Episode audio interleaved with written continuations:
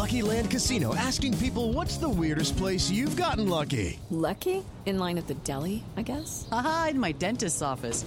More than once, actually. Do I have to say? Yes, you do. In the car before my kids' PTA meeting. Really? Yes. Excuse me, what's the weirdest place you've gotten lucky? I never win and tell. Well, there you have it. You can get lucky anywhere playing at LuckyLandSlots.com. Play for free right now. Are you feeling lucky? No purchase necessary. Void where prohibited by law. 18 plus. Terms and conditions apply. See website for details.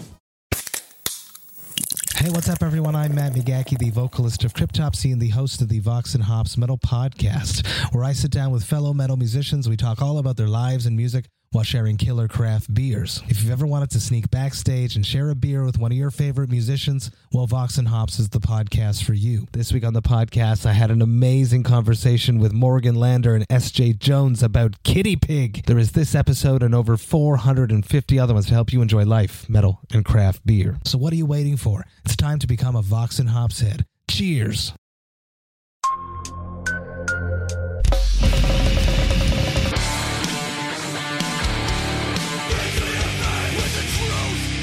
Welcome to the Punk Rock MBA podcast. What's up, everybody? I'm Finn McKenty. This is the Punk Rock MBA podcast. Very excited to welcome Johnny Franck to the show. Johnny is the brains behind Bilmuri, B I L M U R I. Sounds like the actor, but spelled differently. He has another project called The March Ahead. He's been a producer for maybe 10 years or something like that, and you may also know him as the kid with the afro that did clean vocals and played guitar in Attack Attack back in the day. So I wanted to have him on for a few reasons. First of all, I'm a big fan of his music. I love all the projects, like pretty much everything he's ever been involved with, I like. But beyond that, what I wanted to talk about was two things. First of all, he is one of the most insanely prolific people that I have ever encountered. I think over the past four years between those two projects, he's released something like 10 or 11 albums, like well over a 100 songs, and this is all like good stuff. This is not like Viper or something where he's putting out a thousand mixtapes a year, but it's all garbage.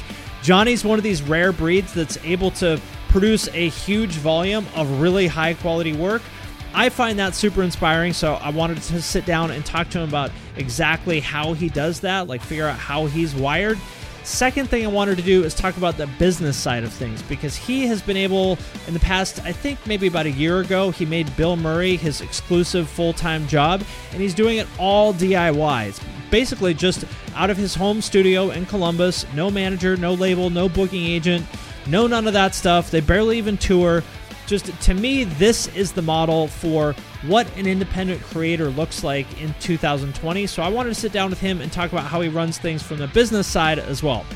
So, yeah, super excited to have Johnny on the show, and let's get into it. Johnny, welcome to the podcast. Thank you so much for making time for this. I know you got a lot of stuff going on, so I appreciate it. I'm really excited to be talking to you. Yeah, man, I'm excited to be here. You are on the eve of the release of your next album, album number 27, Rich Sips. Yeah, it's album number nine, but if it, uh, you know, some, I feel like nine can feel like 27 sometimes. Well, that's album number nine from Bilmuri. Yeah, that's true. There's other albums. And you got another three or four or something from your other bands. yeah, it, it's it's up there for sure. But yeah, album number nine in three years or four years now, 16 to 19. Like I mentioned earlier, what I really wanted to focus on was just like how you have been able to make a living off of your music without doing a lot of things that people think you need to do. And I mean, let's just jump right into it. Like the fact that you're so insanely prolific. I don't know that that's necessarily realistic for everybody because you're kind of a freak outlier, I, I I think. But there's still something to be learned there. Like how do you how do you just release so much shit? I mean, it's it's really what I do to kind of stay sane. Like, you know, I know that you do jujitsu and stuff like that. It makes you feel like, all right, you know, life it's gonna be all right. That's what music does for me. So if I'm not doing it, I feel like a huge piece of shit. Kind of just like, what am I doing with my life? So the second I finish a record, I'm starting the next record immediately, like within a week, within probably less than a week. Um, so there's that. I mean, I get bored really easily too. So my natural inclina- like inclination is to just write music when I'm bored. Um, but yeah, I mean, I just like love doing it, so I do it all the time. And I don't know. The way I also view it is you can. It's basically like an adventure that you can have inside of your house, where every time you open up your DAW, you just don't know what's going to happen. You have no idea. You have no clue where you're going to be at or what's going to come out of it. And if you make something that's like truly great, uh, it's just I don't know. There's just not much that can match that feeling wise. It's interesting that you would say that um, about doing that to stay sane because that's kind of how I feel about everything that I do. Is you know I've I, I'm the opposite of most people. Like if I am not working, I get nervous and stressed out and Yep. like I don't. It makes me feel bad. You know, like for me, like relaxing is like. Okay, I can get through this. I can go a day and a half without working. dude it sucks it's so boring like we i went on a vacation uh to the beach and i like got a crossfit membership at a beach like at the beach because i was like i need something to fucking do Yeah. because like i don't know people there's certain people who can just sit at a beach for like seven hours and just hang out and do nothing and uh i'm just not that person i need something to create or something to be like building towards But Yeah. i think exactly. also is your mind like pretty hyperactive Well, I don't know what other people's minds are like, so I don't. I- I can't compare it to anything, but probably. yeah i mean that's that's if i sit by myself i feel like i'm driving myself nuts if i'm not doing anything Yeah. so yeah i would say so probably So I, I think, you know, for a lot of people who are listening, sometimes people ask me about being organized or productivity or motivation or something like that. And I used to tell them, oh, well, I use Evernote or whatever the fuck, you know, and then I realized, you know, it's not that at all. It's just the way I was born. And uh, at least that's what I think. I, I think this is just the way some of us are wired to just be kind of wired to make shit all the time. And that's not, you know, better or worse than anybody. I think it's just the way we're naturally wired. Yeah, I mean, there are times where I'm like, I wish I could sit on a beach for seven hours and not like and enjoy that. For 'Cause, like, sure. it would be fantastic. I'm sure it's fun. I see plenty of other people doing it, but I will sit there for like an hour and just. I I need to go work out. I need to do something that gets my blood pumping. you can make it a whole ex- hour? Wow. it's hard. I mean, now with phones, it's it's a little easier. But even then, I'm like, fuck, dude. Yeah. So yeah, I think that's what that's the main reason that why I make so much music. and have you ever had like a job other than music, like a full time job? Uh, no. Well, I ha- I mean, like when I was 15, I worked at Hollister Uh huh. uh, for like two months, At Polaris? and then yeah, dude. yeah, dude. Uh, I worked in the back because I wasn't hot enough to go Uh-huh. out front, but. I worked there for two months and then I quit that. And then I worked at Panera for one month and I was like, this is bullshit. so I quit that. And I, I used my last paycheck to buy the auto tuner for Attack Attack. nice. And you were like, what, 17 or something then? 16? 16, yeah. Yeah. Yeah. But other than that, that's all I've had. And you're 28 now, 29? 29. So you've been doing music full time for 13 years. That's actually crazy. I haven't thought about that. It's a long time. That's a long time. yeah.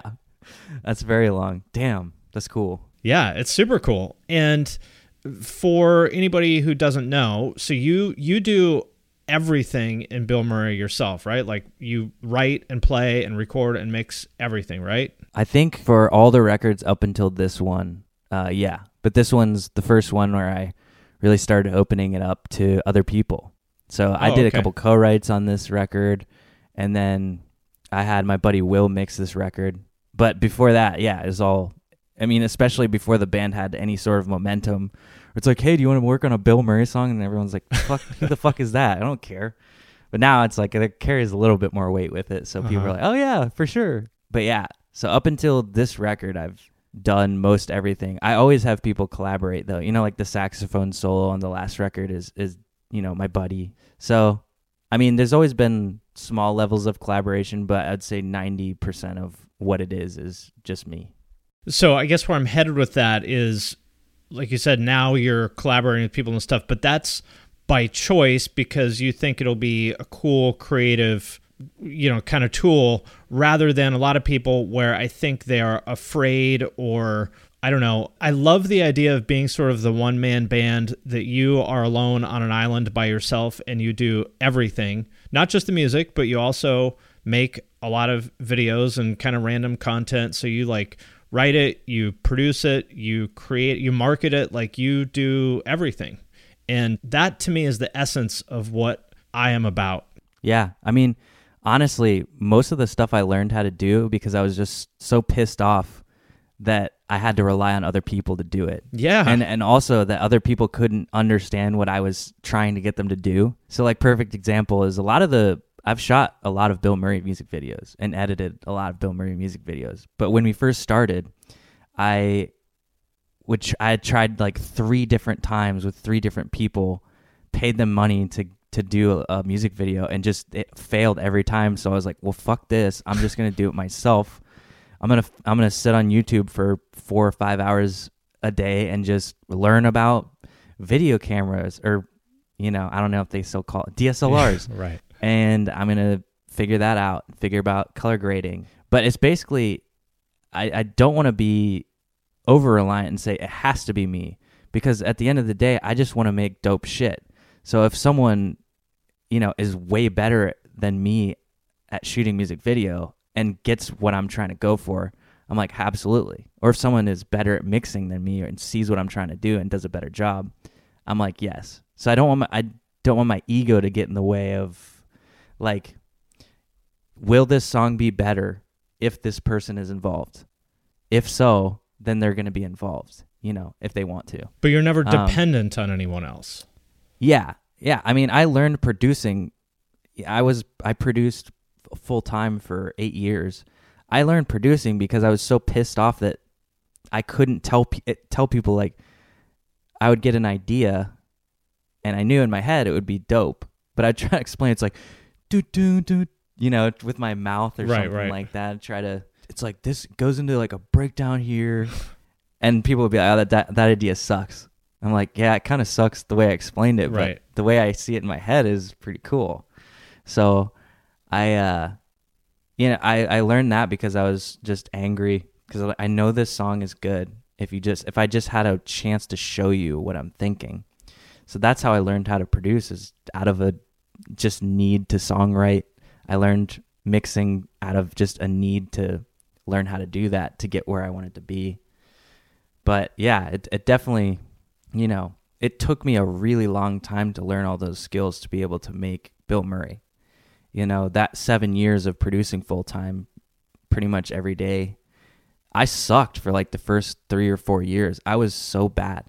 Um but you know, it seems like Bilmuri came out of nowhere, but it is just a culmination of the past seven, eight, nine years of learning those skills to be able to put it into something that is that music. So you put out the first Bilmuri record what, 3 years ago, 4 years ago?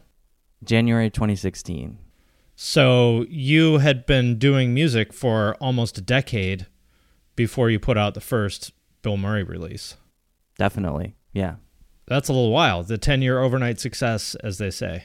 Yeah. You learn a lot, you know, when you're sitting in your mom's basement recording death metal bands, you know? Yeah. Well, what I love about that is just, you know, there's so many people that I talk to that are always saying, I can't do this, I can't do that, and this won't happen because this person won't. Like, just the idea that they're always looking for somebody to come along and give them permission or unlock some door for them instead of just going, well, fuck that. I'll just, like, open the door myself. And maybe it'll take me a year or two, but I'll just do it myself. yeah. You have to. I mean, but you also have to really love doing it because if you don't, you're not going to eat that shit for three, four years, you know? Well, that's the other thing that I think is interesting, and I'm not that I'm trying to like criticize people, but No, just no. just that I want to point out some of the thinking, and I've been guilty of all this stuff too. For people that say that they struggle with motivation, you know, that they love music but they struggle with motivation to practice or write songs or whatever, and they go, "Well, maybe you don't love it as much as you think you do." Yeah. You like the idea of it. Yeah, but like you got to love the work. Yeah, it's like you like the idea of you standing on a stage in front of a thousand people. Do you like the idea of you playing shows to no one? Do you like the idea of, you know, sitting for hours on end trying to get this song right and just all the stuff that goes into that one moment? it's it's thousands and thousands of hours to be able to get to that point, which is fine. I mean, like some people are just like, "Hey, I want to strum a guitar on my off time." I'm like, "That is dope." Like whatever Totally.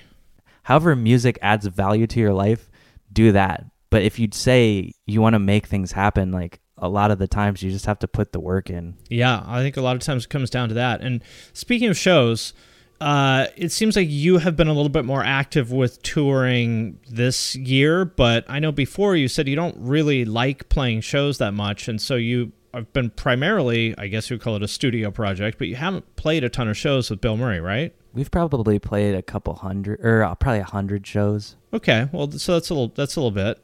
Yeah, but I mean like shitty house shows and you, you've never tried really to like be a serious touring band and i'm sure you could. I mean you know lots of people. You you could you could be on a label. You could have a booking agent. You could have all of these things that other bands do but you've chosen not to. Can you just kind of talk about that? Yeah, well, I just I mean, I did the touring thing uh a couple years before that and I just didn't like it. Um you know, I yeah, there's really hard to have like a relationship with someone when you're gone a lot and I just didn't want to do that.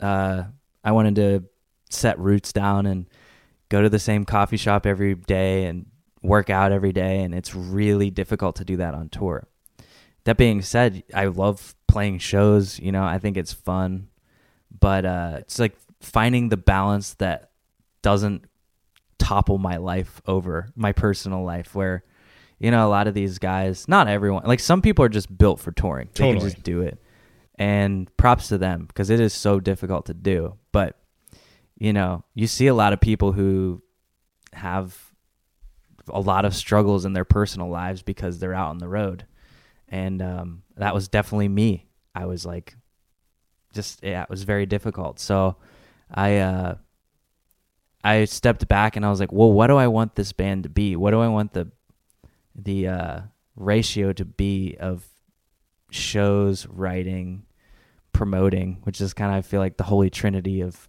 making music. But it definitely leans way more into my strength, which is producing and writing than like I'm good at playing live shows and stuff like that, but that's not where I what I love. It's like more of a dessert on the side that I can have every once in a while. But I do think as you know, Bilmuri's fan base grows, I want to meet the people who help me live. Like and we did a run on the East Coast recently, like a couple months ago, and it was one of the most rewarding experiences just be like I mean, we would literally play a show and then just have drinks with people at, at the end of the night and talk until the show is over and I would get to hang out with all these people who are listening to my music and they would ask me questions i'd ask them questions it was just like such a human experience that was nice i mean from looking at your social media posts i mean and i don't get the sense that you're a bullshitter well that's nice I, I I I think we're probably wired the same, which is like sometimes I wish I was better at faking it, but I'm just not. Yeah. And uh, it seemed like you were just really, really enjoying that tour a lot. It seemed like you had a really good time playing those shows. Well, there's an interesting thing that happens where it's like the first five days is so fun, but then like beyond a week, I, I hate it. I want to go home. I don't like have any energy left to give. The way I try to explain it to people is like if you went on a vacation to a cabin, like one week of that vacation is gonna be dope. But if you're like, dude, I'm going for a month, I'd be like, that sounds like hell. That doesn't sound like a vacation. So the difference between a week and anything really above a week for touring is the difference between a month long vacation or you know whatever that is. Yeah. But yeah, I usually start to peter out around like seven to ten days. And uh, you know, if I play a show, I want to be giving people everything I got, and if I don't have anything left, then it's gonna be shitty. Yeah, I mean, I think a lot of people. That's the reason why I never tried to be in a serious band of any kind, is because I know I fucking hate traveling. Yeah, yeah, I, I fucking despise it more than almost anything. And, uh, you know, I would just be setting myself up for failure because I know I'd be miserable and people can tell. And I bum everyone else out that I was in the band with. And it's just, I just know myself well enough to just not even go there. Yeah, I, I, I think um, like there's ways to make touring good, but man, the amount of downtime is is absurd. I hate being out of my routine, like you said, like not being Yeah. able to eat what I want because I'm pretty picky about my diet. I don't, you know, missing workouts, all that shit just drives me nuts real fast.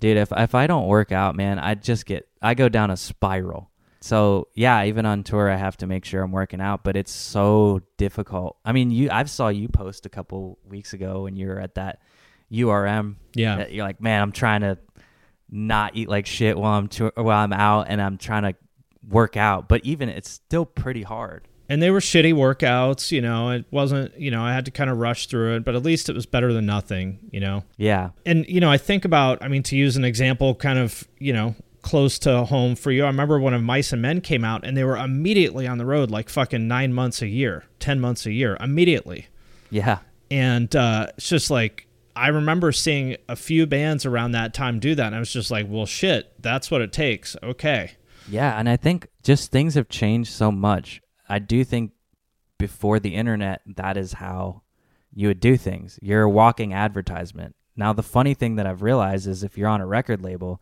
you're a walking advertisement for someone else who's making money out of you. right Yeah. yeah. we'll talk about that you were you were tweeting about that the other day maybe you can talk about that idea a little bit well, okay, I mean, like a basic record contract, uh, they, they've like vary pretty drastically, but if you're thinking about it from a business, it's like we're going to give you a loan and then we're going to take 80% of everything you make after that. i mean a label's a bank basically at the end of the day It's the worst bank ever. Yeah. Yeah. A loan like- with the worst terms you've ever heard of. there's no interest, but we make 80% of all your profits. It's like no business person would take that loan any in any other situation. Right. like but for some reason bands do now it does scale like that's the thing is at the what you were saying is that the very tippy top if if you're making 20% of 50 million dollars then you're making good money but i mean that's just such a small fraction of what most bands make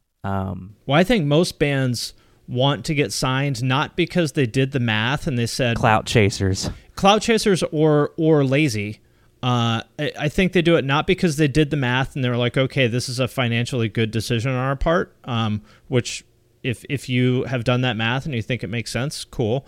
But I think a lot of them are just like, well, we don't like marketing and we don't like uh, you know, they want a manager and an agent and all these people just because they don't like doing that part of it. And then they complain because they're not making any money. And it's like, well, yeah, because you have like 10 fucking people on your payroll, essentially.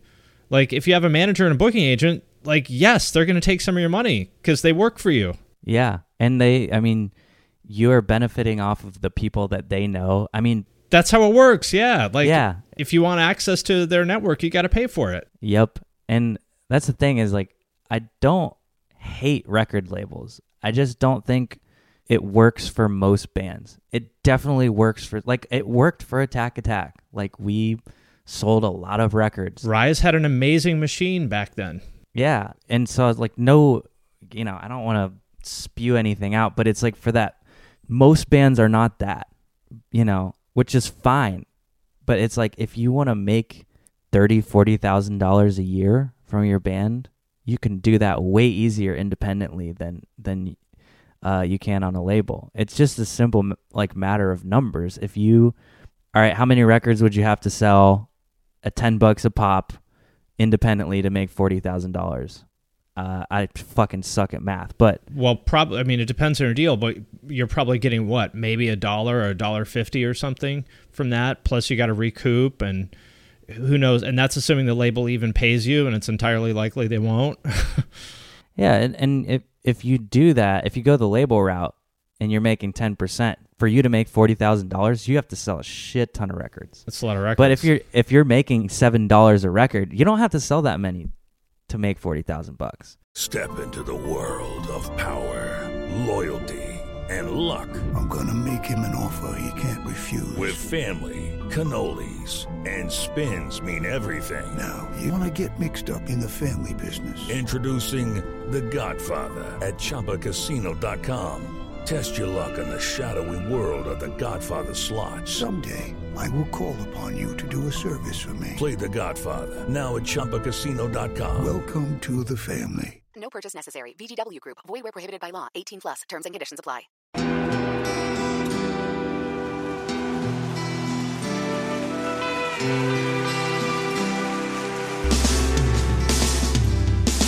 I don't think it overstates things to say that the Beatles were the greatest gift to entertainment and culture of our time, a secular religion, if you will, with their universal appeal and demonstrable impact on people's lives.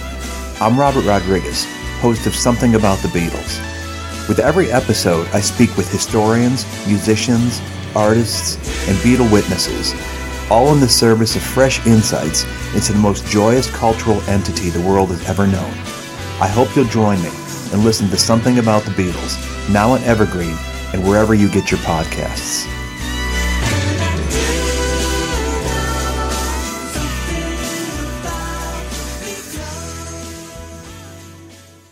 But first, I want to thank DistroKid for sponsoring this episode of the podcast. If you're not familiar, DistroKid is a digital music distribution service that musicians use to put their music into online stores and streaming services. So, in plain language, if you have ever wondered how to get your music on iTunes, Spotify, Apple Music, YouTube Music, Amazon, Deezer, Tidal, and many, many more, there's like dozens and dozens of different streaming services. DistroKid is the way to do it. It is super easy. I have used it to put my music on Spotify. It took me maybe five minutes to like set it up and upload everything. It's legitimately awesome. I am sincerely a fan of this company and their product. And for those of you who have asked, you can also upload your music to TikTok with DistroKid. And if you want a chance to get featured on DistroKid's Spotify playlists, you can do that by submitting a song through Spotlight and getting your fans to vote for you. You can also use Hyperfollow to get more Spotify followers. You can promote your new release as well as Spotify Canvas. That's where there's the video in the background in the player, and when you share it on Instagram, it shares that video too to make your Spotify release pop. And Spotify Canvas is available to all DistroKid artists. Like I said, as you can probably tell from this, like I am sincerely a fan of DistroKid. DistroKid can do everything I just talked about and so much more. So be sure to sign up with my link, which is in the show notes for this episode, to get 7% off your first year. That link is in the show notes of this episode, or go to distrokid.com slash VIP slash the punk rock MBA. And thanks again to DistroKid for sponsoring this episode. So I wanted to ask you specifically about Spotify because I know, you know, lots of people complain about Spotify payments and, you know, that that has been documented a billion times. But if I'm correct, you make the majority of your income from Spotify. Is that right? Yeah. I'd say 75%. And you have what now, like a hundred and some thousand monthly listeners? I think it's close to 160,000 for Bilmuri, but I've also got the March Ahead, which hovers around 70,000, 80,000. Okay, so call it call it 250,000 monthly listeners between all your projects at this point. Yeah. Which is a good amount, but it's not like crazy huge. No, I mean, it's doable. Like especially spread across multiple projects. It's not just all in one. The thing is, is like if you release good music and music that people like and want to listen to, Spotify is going to push that out to as many people as they can. Because that's what they want. They want people to listen to music. They want people on their app. So if you make music that gets people on their app, they're going to be like, oh, okay, let's push it out. I mean, I think Spotify, in a lot of ways, is the best record label because, you know, they take 30%, which is fine, and then they promote the shit out of your music. And they invested billions of dollars in building a technology platform. Yes. That you have yeah. access to with no exactly. upfront cost. And you can upload as much as you want. Yeah, and have access to what 150 million users now. That's how I feel about YouTube. You know, same thing. They built this amazing platform, and if you make videos that people like, they'll promote them. And I mean, that's how I got you know 99% of the following I have is thanks to YouTube. For sure. So I think like before the internet, touring had to happen. There's no other way to like reach people. Touring and the radio. What other like you're going to drop leaflets from a plane? Or you could be like the Warped Tour Punishers handing out CDs in the parking lot. Yeah, but I mean even that's like But that's internet basically era. touring. Yeah. Yeah. so before the internet really took off, that was the way to do it. That's how you got your name out there. But now I actually think it's flipped. So I think you need to get your name out on the internet and then once that's out enough, then you get people to come to shows. Because why would somebody go see your band if they don't know who you are? And by the way, how valuable is it even to go out there and play to eight people in Not. Buffalo? You're going to waste your money. And like days and days of time, like what's the point? And the time that you like if you buy a van that's $5,000, that's an album. You know, that's two albums. Uh like you going on tour, you get a thousand dollars of merch. That's a couple covers that you could put out. You get, you know, spend a thousand dollars on gas. Like that's more. That's an advertising. You basically just did a year's worth of album cycles on that one tour. And maybe you played to a few hundred people in total. Yeah, ask any band. They all have horror stories. A few hundred people would be dope. I mean, most of the time, those tours, it's like five. I mean 200 people over the course of the entire tour. Oh, yeah. I mean, that would be, you know, incredible. But Yeah. like most tours, like young bands go on, they think they're like, oh, we're getting our name out there. Yeah. But it's like a single Facebook post is going to get your name out there more than this entire tour. Exactly. That's how I think about it. It's like if you do a really good job on Instagram, I mean, some of my posts, and I'm not like super famous or anything, some of mine will have like a reach of like 40,000. I hit 40,000 people with some post that took me 10 minutes to make. Yeah, which I don't, you know, I don't blame bands for wanting to do the tour thing because that's just the way it's been forever. Especially if they enjoy it. That's a whole Yeah. other. Like if you just like it and you're like, yeah, it doesn't make us money, but we like to do it. Cool, then do it. We want to go out and get fucked up and play to 10 people a night. Which, dude, I mean, if people like doing that, then hell yeah. Like, Sounds like I remember- torture to me. But yeah, I mean, but, but we're, you know, introverts. Yeah. But like, I, I did post this one time and some guy was like, you know, I went out on tour with my band 10 years ago and I was with my best friends and it sucked and I'll remember it for the rest of my life. And I'm so glad it did. And I was like, that's fair. That's cool. I mean, I'm glad you had that experience. For me, if I did that, I would be in such a bad mental state and hate it so much. So, anyways, the point I was making was like what I coach a lot of bands to do is build a fan base before you go out on tour, uh, because then you'll go out and it'll be a good experience. You know, for me, I'm like, if 50 people come out to the show, I'm gonna have a damn blast, and it'll be worthwhile. Even if 50 people come out, you'll make a decent amount of money. Um, if you're doing more DIY stuff, like we've we made more on our DIY tour than we made on like our big tour. Um, just because the venues don't charge anything, they give you all the door and like, which is cool. So, I mean, if you can get 50 people out anywhere in in the Midwest, say, like then you then you start touring, then you start building that thing because then you get 50 people to come out, and then they tell more people, and that kind of thing happens. It spreads that way, but no one's gonna tell someone about a show that they played where one person was there. the the other thing that I think is important for people to understand is that the reason why the economics of Spotify and correct me if I'm saying anything wrong here, but the reason why the economics of Spotify work out so well for you is because you don't have a label involved. Because you upload it all yourself, you get 100% of all that Spotify revenue, as opposed to having to take your pittance off the top from a label. Yeah, yeah, and I mean, it's like very interesting because you, if you're on a label, you get a small percentage of that, and then you got to pay taxes. You know, it's just like you put all those things in. You your manager takes fifteen percent, taxes take thirty percent. Like you are getting maybe one one hundredth of of what you're actually bringing in. So But all those people, all those complainers, they signed up for that. Like Yeah, when you you signed, signed the the contract, contract. if you didn't understand it, I'm sorry, but you signed it.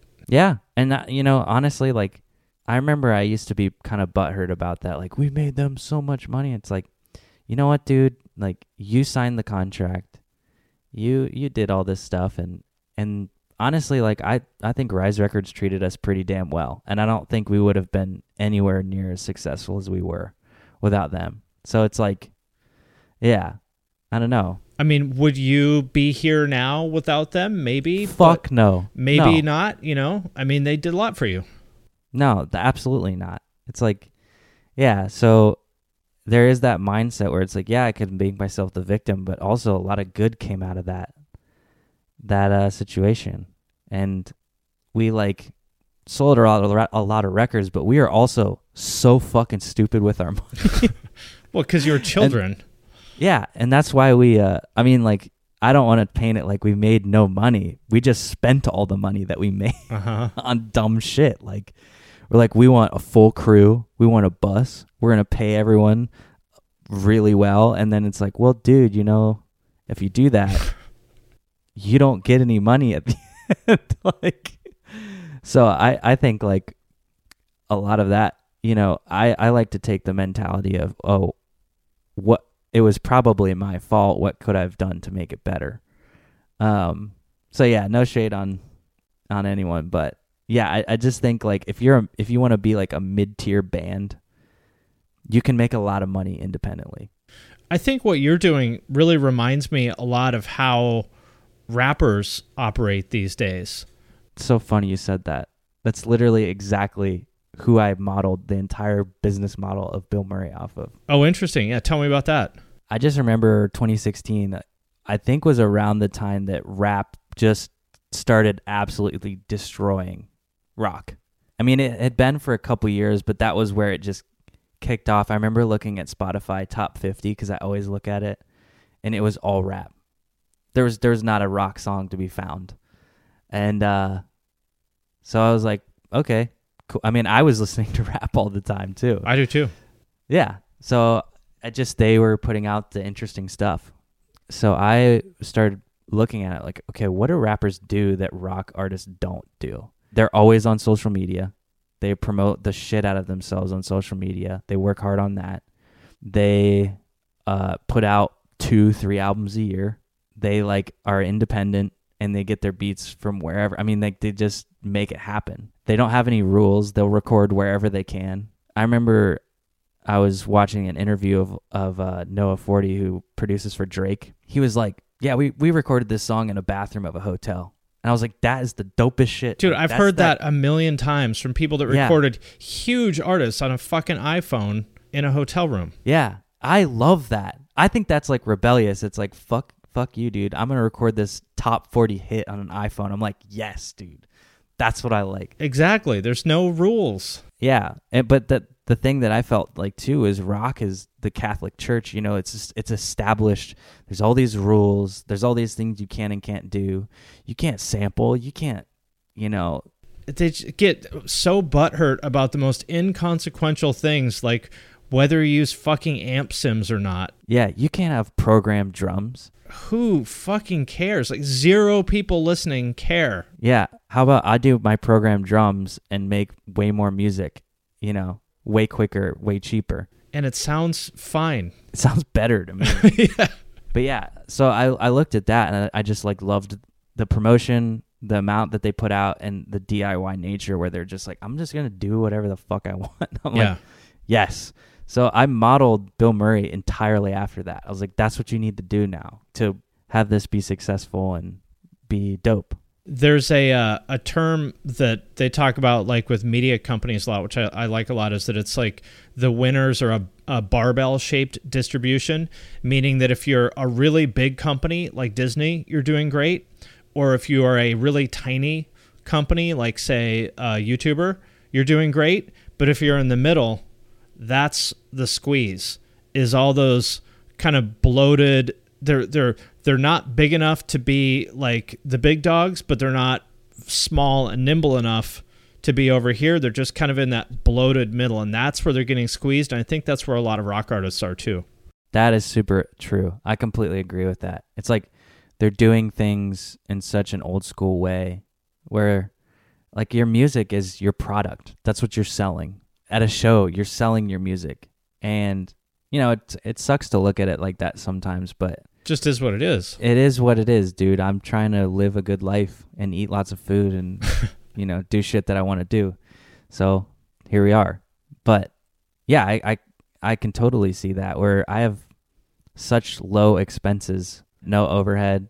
Everything runs in the background. Everything's automated, and um, I really don't have to do much other than write music to have the band go. Like I've built like a system. Everything kind of works. I got the robots doing all Mhm. the, the the heavy lifting instead of you know people because that's I'm a small artist. You know, it's just me here. But if I had a bunch of staff, I would not have enough nearly enough money to pay for all that stuff. Well, you just got to run it like a business. Yeah. I also wanted to ask you about like the social media stuff. What I love about the way you approach a lot of your content, some of it is is pretty polished, like some of the music videos and stuff, but a lot of it is like real shitty too. Yeah. In in a great way. Yeah. And I love that you are not that you understand that production values don't mean shit. I didn't always understand that. It took me a long time. I remember watching YouTube videos and be like, this looks like it was shot on a phone. What the fuck, dude? Like, I could do a better job. Yeah, I could. And then I just stopped for a second and I was like, oh, it's, it's still funny. Yeah. It's still enjoyable to watch. It's a delivery system that's working. So why am I hating on it? And then once I fully embraced that, started making like some of my favorite shit. like some of my favorite music videos are ones that like we went out with a you know a old shitty camera and fucked around or like didn't take more than 10 minutes to make you know like one of my videos i just stood in front of a green screen or like acted in front of a green screen for 15 minutes and that was it That one was then we- great. yeah it's like one of my favorite videos Or or like one thing you did that it was so simple, but it just really works. I forget which album it is because there's so many of them I can't keep them all straight. But for the YouTube versions of some of the songs, it was just a loop of you sitting on your front porch, yeah yeah that's uh fuck what taco and it's just a simple little thing that just gives a little bit more personality than just you know the album art in the middle of the frame. But you know it didn't take you that long to do. It's just like there's always that little creative twist that makes it like the way I've been talking about lately is like just better than the default. yeah You know, if the if the default is putting the album art in the middle of the frame, you don't have to like make the best thing that was ever made. You just have to make something that's a little bit better than the default. Well and i just get so bored of it Yeah, because it's just that's the default. Everyone's seen it before and we're all like inundated with media and like even if it's free, people don't understand that even free content, you're still asking for something from the world. You're asking for people's attention, which is a very I mean, if anything, like you're asking for people's time, which is the most limited scarce resource of all. true So the fact that it's free, like that doesn't really mean shit, you know. So what are you, what are you offering with this free content you're putting out into the world that is going to make someone say this is worth me spending a few minutes of my life on it, which I'll never get back? Yeah, absolutely. I mean, I I think it's partly that and partly just I get bored of the other stuff. And I have fun making those videos, you know, like Totally, and you can tell. Yeah. And I don't understand why people think of that part as like a chore. Or I mean, I guess I understand maybe not everyone likes that part, but I kind of feel like you need to. Like if you don't enjoy the promotion part too, and this is true of whether you are, you know, a visual artist or a sculptor or whatever the fuck you do, like if you don't enjoy the promotional part, I think these days you're really going to struggle because that's like half the job. yeah, it I mean, it is a large portion of of what you do and it does take time to get comfortable with that. You know, it took me a long time to be like my music's fucking dope. You should listen to it. like Yeah. you know, but I believe it. So it, you know, it's easier to say it, but the first time you say it, yeah, like I really think that this is awesome and you should listen to it, felt weird. But I mean, that's truly what promoting music is. Well, it's interesting you say that because I don't. I mean, I guess you sort of do that, but I don't. I don't get that sense from your content because I, I I do feel like I don't I don't feel like you're selling me. I feel like you're just sort of having fun on the internet, and if other people want to watch, that's cool. But I don't feel like you know you're doing the the punishing like listen to my band, listen to my band, listen to my band, listen to my band kind of thing that just like makes me want to put a bullet in my head. Well, that's like the opposite of what you should be doing because what gets people to listen to your band is making stuff that's enjoyable for them to consume and not asking anything in return. It's true. And it, I don't know why that's such a hard thing for so many bands to understand. And I, I feel like it's just part of the culture of, you know, getting back to rap. I feel like rappers just look at it as entertainment and rock bands don't. And I don't really understand why. Me either. I mean, I do think it'll change. I mean, or it's like adapt or die kind of thing. But uh, yeah, there is a there is a very um, a purity to it on my end where I'm like, I just, dude, I I like making dumb shit that makes people laugh. That's Yeah. one of my, you know, I love entertaining people. I love, I love doing it. I like getting laughs and all that stuff. So, music videos are such a great way to do that. Or if I can throw something in that makes someone smile or whatever, like, is very enjoyable to me. Another th- piece of content that you put out, which I think I talked about in a video, I don't remember. If not, I should, is your studio tour that you did, I don't know, two years ago or whatever. And what I loved about it is like, I mean, I think your music is very, very well done. Your studio is not fancy. I know a lot of people with way, way, way, way, way nicer setups than you have, but their music doesn't sound as good as yours. And I love the fact that you were like, hey, I have this kind of older computer and a cheap microphone, and this is all I use to make what I do. You don't need anything fancy. Yeah, and so it was always so funny when I was recording bands. They would come to the studio and be like, you, you could just see it on their face, like, "Oh, so this is it, huh?" like, like, yeah, my dude. It's like, well, where's the drummer setup? I'm like, there is no drummer setup. We're just MIDI in that shit. well, going back to our mutual friend Joey Sturgis, I mean, when he was making all those records that blew him and all those bands up, that place was a shithole. Dude, I mean, we recorded in a garage with no bathroom. We Yeah. lived in it. Yeah, like it was a shithole, but it was a fun shithole. We had a lot of fun.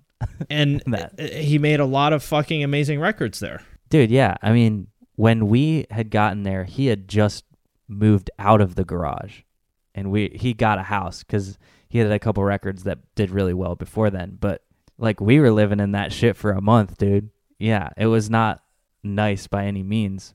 And he was, I mean, he truly changed everything because he showed me that you didn't need the greatest stuff to to make a record and I was like, "Damn, dude, I can do this." Or at least I can get enough gear to be able to potentially like make something good like this dude. Cuz I mean, before we went in and recorded with him, I was all of my favorite records were his. Every single one. It's like, "What's your five favorite records?" It's like all the ones Joey did this year. Yeah. like when we got signed, it, there was no question uh, who we wanted to go to. It's like Joey, absolutely. There's no other even consideration. So yeah, I mean, like being able to. I mean, I just worked with what I had. I didn't have a bunch of money to to make a dope studio. I'm sure maybe I would have, but I'm glad I didn't because I was able to make something unique with the with what I was given. And do you really think that your records would have been any better if you used a U87 instead of whatever that Audio Technica thing or whatever you have is? No. It wouldn't have No. been even 1% better. Yeah. And I remember like the first two years of me producing was one of the most frustrating times. I remember those first two years, I didn't make a single thing I liked. Um, and I didn't know why it sucked, which is the most frustrating thing. I was like, this sucks. And I couldn't You, even you want to know you why? It's. Look in the mirror. yeah, exactly. Well, that was the thing that I needed to realize was like, oh man, if I had this drum pack or if I had this thing, I'd be okay. But I read this book on recording and it was like, no, you can make good stuff with only stock plugins and and I finally once I came to that realization, I got way better way faster. Well, I keep harping on this because it's just a thing that I keep hearing from so many people, and I've done it too. Like, oh, well, I'm going to start my YouTube channel as soon as I can afford this camera, or I'm going to start my podcast as soon as I can hire someone to edit it, or like, it's always like, well, I'll start as soon as I have X, whatever that thing is. And the reason I harp on it is because I love what you said is you just make the most of whatever you have. And the funny part is that like almost always you have everything you need to make something really good. Like I've told these stories before, but probably people listening to this haven't heard them. Like the two times with music I really realized that was true is I, I was recording my stupid joke death metal band years ago and I, I didn't really like the way the guitars sounded. I was using some amp sim, and I thought it was because of that. And so I had a friend of mine reamp them using the tone from a Motionless in White record with ridiculously amazing guitar tone on it. And it came back sounding like absolute shit, like worse than the amp sim I was using. And I was like, what? Like, what? That wasn't supposed to happen. There's no excuse. Yeah. Yeah. I was like, like, oh shit. And then uh, another time, I did a class in CreativeLive with Andrew Wade, who's produced a bunch of bands like A Day to Remember and The Ghost Inside and Wage War and stuff. Awesome producer. And uh, he had to record a really quick snippet of something for the class because he was like, oh shit, I forgot to record this thing. And I was like, well, you can use my guitar and my computer, but it's it doesn't sound very good. And he's like, well, whatever, I'll make the most of it and it sounded like 10 times better than anything I had ever done. Yeah. And he did it in like 10 minutes. I was like, oh, shit. Yeah. I remember I realized that when I was producing. I was like, there's certain guitars that are so much easier to dial in a tone for. I'm like, oh, it's because they're fucking dope guitarists and they know how to play. There's certain like- hands that are easier to dial tones in for. Exactly. That's what it comes down it's like, to. You can give John Mayer a thirty dollar guitar and he's gonna make it sound amazing. They'll sound, sound but great. you can give you can give someone who sucks a guitar a three thousand dollar guitar and it's not gonna sound good. By the way, I should say one of the very like heaviest live guitar sounds I've ever heard. I went to the uh, Attack Attack release show at uh, Newport in. You were there? Yeah, I think that was 2011 or 10. Yeah, Yeah. it sounded fucking amazing. And I remember looking at your guitar, being like, "That doesn't look like a very nice guitar, but it sounds fucking amazing." It was like a mid range Schecter. sounded incredible. So that's a great great example of it. That's when I first that's when the the pieces started turning for me. Actually, I was like, Johnny's guitar sounds amazing and it's not that nice. Dude, well, I will say we had like a boss sound dude. Like unbelievable. I mean, I'm a decent guitarist. I can make it sound good, but he's an amazing sound guy too. So, Well, he gets then then the two of you guys get some credit cuz it sounded fucking awesome. dude, that's hilarious you were at that show. Yeah, of course. I believe that's when I met uh, Chase Clymer. Oh my god. that's great. Chase is a boss. But yeah, dude, that's that's so funny. Or, you know, another example, my old boss at CreativeLive is a pretty well known photographer. His name's Chase Jarvis. If people are into photography, they probably know who he is. And he has, you know, hundreds and hundreds of thousands of dollars worth of gear. As I always tell people, you can give him my iPhone. I'll take his $50,000 Hasselblad. Guess who's going to take a better picture? Yep. So if you're listening and you're thinking you need to wait until you get some piece of gear or anything like that, you don't. You just need to start and you'll get better. Yeah, one of the, the interesting things too is um, I've been using, I purposefully use cheap gear for Bilmuri live. Um, I use a hundred dollar guitar. Our bassist bass is like three hundred bucks, but in my opinion, I think we sound incredible. You know, because we're tight, we play together well. Everyone knows their parts. Um, I mean, our stuff sounds good, but it doesn't cost a ton of money. It's like you don't need Axe-Fx to get a good sound. You don't need a two thousand dollar guitar. In fact, it doesn't even help. I wish it did. No. I also No, borrowed yeah. an Axe-Fx from Fractal Audio. Again, thinking like, okay, finally, this is gonna be it. Sounded exactly the fucking same as it did before. I wish you could buy talent. Yeah. Just doesn't work that way. No. It doesn't matter at Yeah. all. So just give up if that's your plan, is to to buy your way into quality. It does not work that way. Yeah.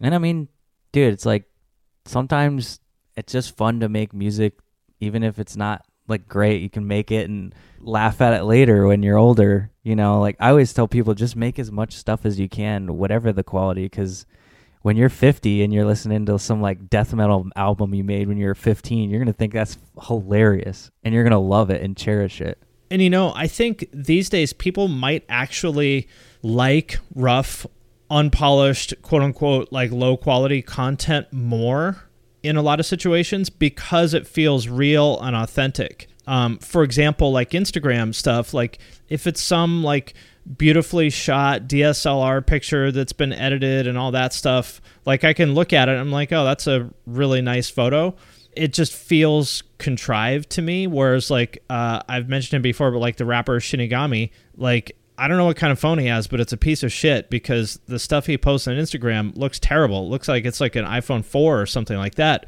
But it works because it just feels so real. It's like him standing in his room playing like Game Boy Advance or something, shot on an iPhone 4, and it it's way better than if it was on a DSLR. Dude, well, like, I mean, you look at memes themselves, and like the ones that look shittier, I like more. They're better. Yeah. Yeah, like I don't know why, but like because it feels real and like raw and authentic. It's the same reason I like a lot of the old like MySpace deathcore stuff better. It sounds like dog shit, but it sounds like a bunch of kids in their basement making something that they were stoked on. And then those same bands years later go to some you know big name producer with a bigger budget. And it's like yeah this is boring now. Yeah i kind of like the basement stuff. Yeah. Yeah. I mean i think Yeah, there's a lot to be said for that. And you know i don't think people should like deliberately make things shitty but on the other hand like just make whatever you make like you said i think just the answer is just making as much stuff as you can and that's how you'll find what's right for you It's so funny. Like sometimes the technically wrong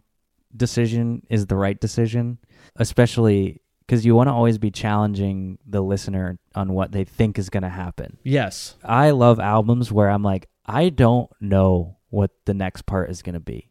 I hate when I listen to a song and I'm like, all right, I hear the first three seconds. I'm like, I know exactly what their whole song's going to be. But like you listen to a Dance Gavin Dance song and you're like, I don't know what the next part's to I don't be. know if they or know. like, yeah, which is awesome. So it's like, I, I really enjoy music like that. But the wrong, dis- you know, there's a part in this next album where there's a breakdown at the end. And instead of like re-recording it, I just used the demo MP3 of the breakdown and just put it at the end, and then added a added this sub drop that like distorted the entire mix, and com- you can't hear anything other than the sub drop. I'm like, this to me is way more. It's technically wrong in every single way, but it's way more interesting to listen to than if I were to do everything like quote unquote legit. Totally, and that's what I loved again about that MySpace deathcore stuff. I remember, I think it was like Demolisher, one of those bands. They would have like a sub drop on the one of every measure. Yes. and I was like, "This is amazing! I love this." You're like, this shouldn't be right, the but best it thing feels ever. so good. yeah, yeah. Oh, that there's like a certain rebellion to it that I like. Yeah. where it's like I'm not gonna play the by the rules. I'm just gonna do what I like to do, which makes you stand out. It totally does. And again, I mean, getting back to what we were talking about before, for I think for a lot of people, there's a, a huge number of people that just never even get started because they're afraid. You know, they're afraid that they don't know how to do it the right way. And I almost like that's frustrating to me because I want them to do it the wrong way because they're probably going to make something cool. Yeah, dude. I mean, I'm always I'm always encouraging people to to make stuff. You never know what's gonna happen, and worst case scenario, you make something that sucks that you laugh at later in life. But I do think, as I've thought about it more, the biggest impediment to people making stuff and doing what they want is just fear. It's like I'm afraid I'm gonna make something bad. I'm afraid people are gonna judge me. I'm afraid of standing in front of a crowd. And like all those things i mean i've experienced all those things. I'm afraid of releasing you know when i first started i'm afraid of releasing an album. I did it. It was scary but you get the benefit. You get over to the other side. And i think the more you can do stuff that is scary to you the more you'll be in a place that no one else is. Because every time you make that decision of oh, i'm going to do this thing even though it's scary there's hundreds of people that stopped then Mm-hmm. you know and and so like that I, I do think fear is the biggest like inhibitor of creativity and getting to where you want to be Cool. Well, I've taken up enough of your time, and I think that's a good note to end things. Uh, thank you so much for coming on. I really appreciate it. I'm excited we got a chance to chat. yeah man i feel like we're kindred spirits I agree. I can feel the telepathic connection through Skype here. same man so I appreciate it. And uh, Rich Sips comes out when? It might be out by the time this podcast is released. uh december 17th so next wednesday Okay, so it will it will be out by then. So if you're listening to this, go check out the Bilmuri. That's B I L M U R I. Bilmuri album Rich Sips on Spotify or wherever else you consume music. yeah Cool. Well, uh, yeah, I will see you if you ever make it out to Seattle or if I ever make it out to Columbus again. yeah man thanks for having me on Step into the world of power, loyalty, and luck. I'm gonna make him an offer he can't refuse. With family, cannolis, and spins mean everything. Now, you wanna get mixed up in the family business. Introducing The Godfather at ChumbaCasino.com. Test your luck in the shadowy world of The Godfather slot. Someday, I will call upon you to do a service for me. Play The Godfather now at ChumbaCasino.com. Welcome to the family. No purchase necessary. VGW Group. Void where prohibited by law. 18 plus. Terms and conditions apply. Hello, Tom May here, host of Future Friday. I've spent the last 15 years on the road with my band, The Menzingers, where I've met all kinds of wild and fascinating people. So I started a podcast. On Future Friday, I talk to fellow musicians about the moments that made them, their passions outside of music, and the curiosities that tie us all together. I've also talked to the likes of UFO researchers, magicians, soldiers, and documentary filmmakers, and I'm constantly searching for folks that can shape and change our view of the world. You can check out Future Friday wherever you like.